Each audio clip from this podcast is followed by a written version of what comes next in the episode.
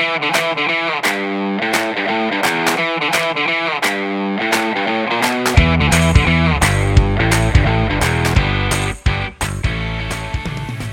lastly on that terroir, so what is the just for the, the, the geeks out there who, so what's the type of soil that you're dealing with? What's the um, underlying um, yeah, is it? So we, so the underlying, so we live in the middle of the mountains, Yeah. and it's all glacial formed, and the glaciers are all formed by schist, which is a metamorphic rock. Yes. And that's all, all formed by pressure and compression.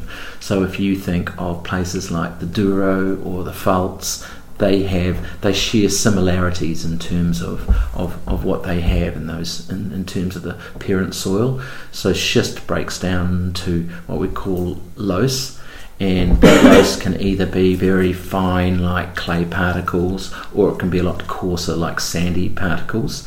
Um, we have very low organic matter, so if you look at where the vineyards are, there's there's there's more there's more greenery in, in, in five minutes drive in Berkshire than there would be in the entire central Otago. It's quite a barren place. Yeah. Um, mountains everywhere, rivers everywhere, but there's not a lot of There's a lot of trees or and there's a lot of rock and and so you have to. So if you drive there we get extremes of temperature as we talked about um, you've got little platelets of, of rock. It's quite alluvial and there's there's sandy areas and there's and there's clay areas. There's there's thyme everywhere tussocks. It's quite sort of a, a barren sort of landscape in, in some respects. Um, so from a vineyard um, perspective, it's all about trying to add to that. It's all about growing organic matter, growing things in, in, within your vineyards, from companion planting to, as I said, making compost, all Yeah. that sort of thing. But you're putting the vines, so naturally the vines are under pressure because there isn't a lot of um, organic matter around. That's the big thing. There's always seed. there's always enough nutrients and minerals wherever you are. It's about the ability to access that. Yeah. And the ability to access that comes from, to be super geeky, basically the, the, the conduit between minerals and nutrient and water are all the micro, uh, mycorrhizae fungi that are in the soils. Yeah. So you want to increase that. Yeah. Um, and that's where things like cowpat pits um, are, are utilised, preparation 500, that sort of thing.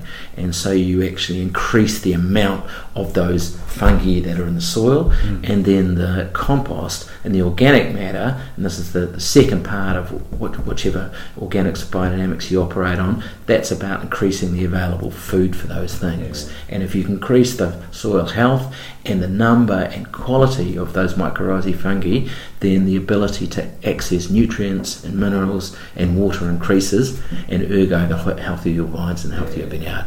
So for us, that's what what and what it all comes down to. So our whole, and then everything else follows. Yeah. Uh, both the yield, the quality of the fruit. Of course, you have to do basic things like canopy management and making sure, um, you know, your vineyards are your vineyards are kept in a certain way, i.e., it's weed free. You can do that mechanically. Um, you, you mow your grass. Well, we do that with sheep um, and all those things. But the, the crux of it is actually being able to access what what you need to, to be healthy, and that comes down to, to, to basic sort of soil husbandry, like people would in their own gardens. You know, you have a little, you have a compost heap, and you feed it blood and bone to uh, get your tomatoes right. Same thing with vines. Yeah, yeah. that's interesting. It, it, the thing I pull out of that actually uh, is is your talking about the microfungi and, and, and, and overlaying and understanding biology and, and a bit more science when you're talking in organics and, and when you play into biodynamics. Lots of people start to you know drift off and think it's all a little way too holistic or you know uh, at midnight and all of that. But I, there is a there is an understanding of the soil and actually how the preparations are going to, on a scientific level, benefit the, the soil and improve it. And you're looking at the vineyard as a whole to encourage the land to be better because that's going to benefit the vines and then that's going to benefit. Yeah, look, I don't, we don't. Nobody understands. I mean, how does a compu- computer chip work? I mean, fuck me. Like nobody even understands that, and, and, and you know, but somebody does, and you know, but the whole thing is a is a, is a system. It's a, it's a circular system. Everything is there for a reason, Yeah. and we don't understand that. We've never really been big on one thing or another. Um, all we know is that, all we understand is that we'd like to do it in a natural way. We take, um, we don't uh, subscribe to necessarily either just organics or just biodynamics.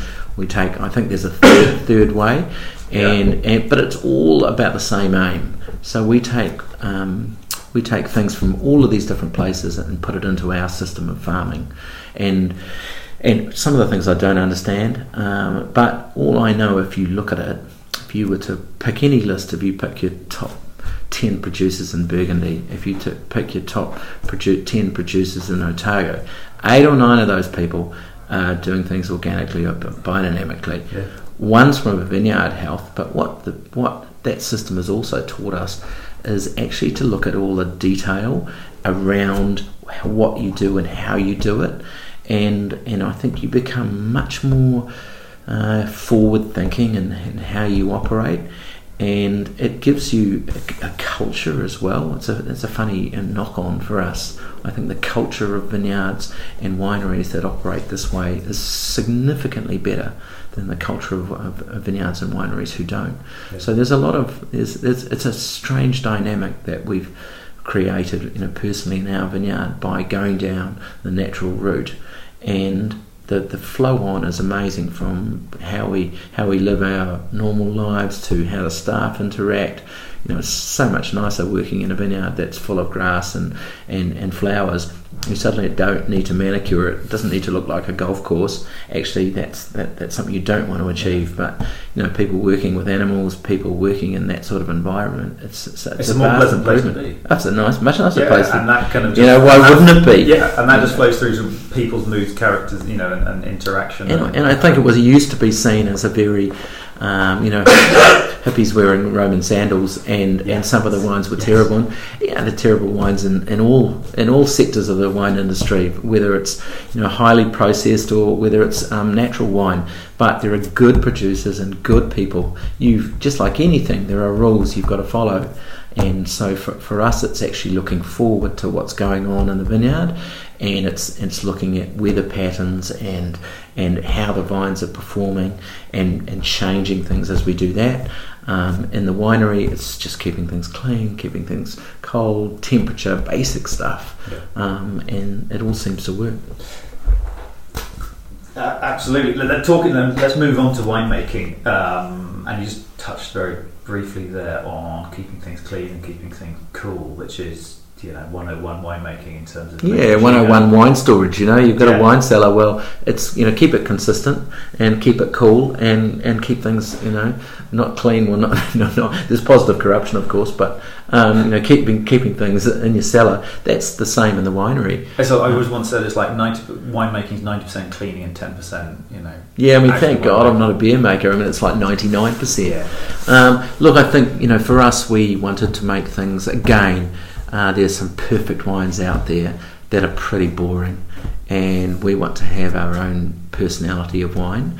And we, you can tell wines that have been manipulated; they have a sameness about them, and and so we want to avoid that. So we'd rather be known and liked by 10% of the population than, than by 90 and so I think a big part of that is doing less and less. So probably four or five. Like most of my peers, we all grew up and learnt from a um, from a university system, or and and they, it's a very recipe based system. Mm. This happens, you do this, so forth. And and once you learn how to grow grapes and make wine, then you really start. And the wines that I like are wines that have points of difference.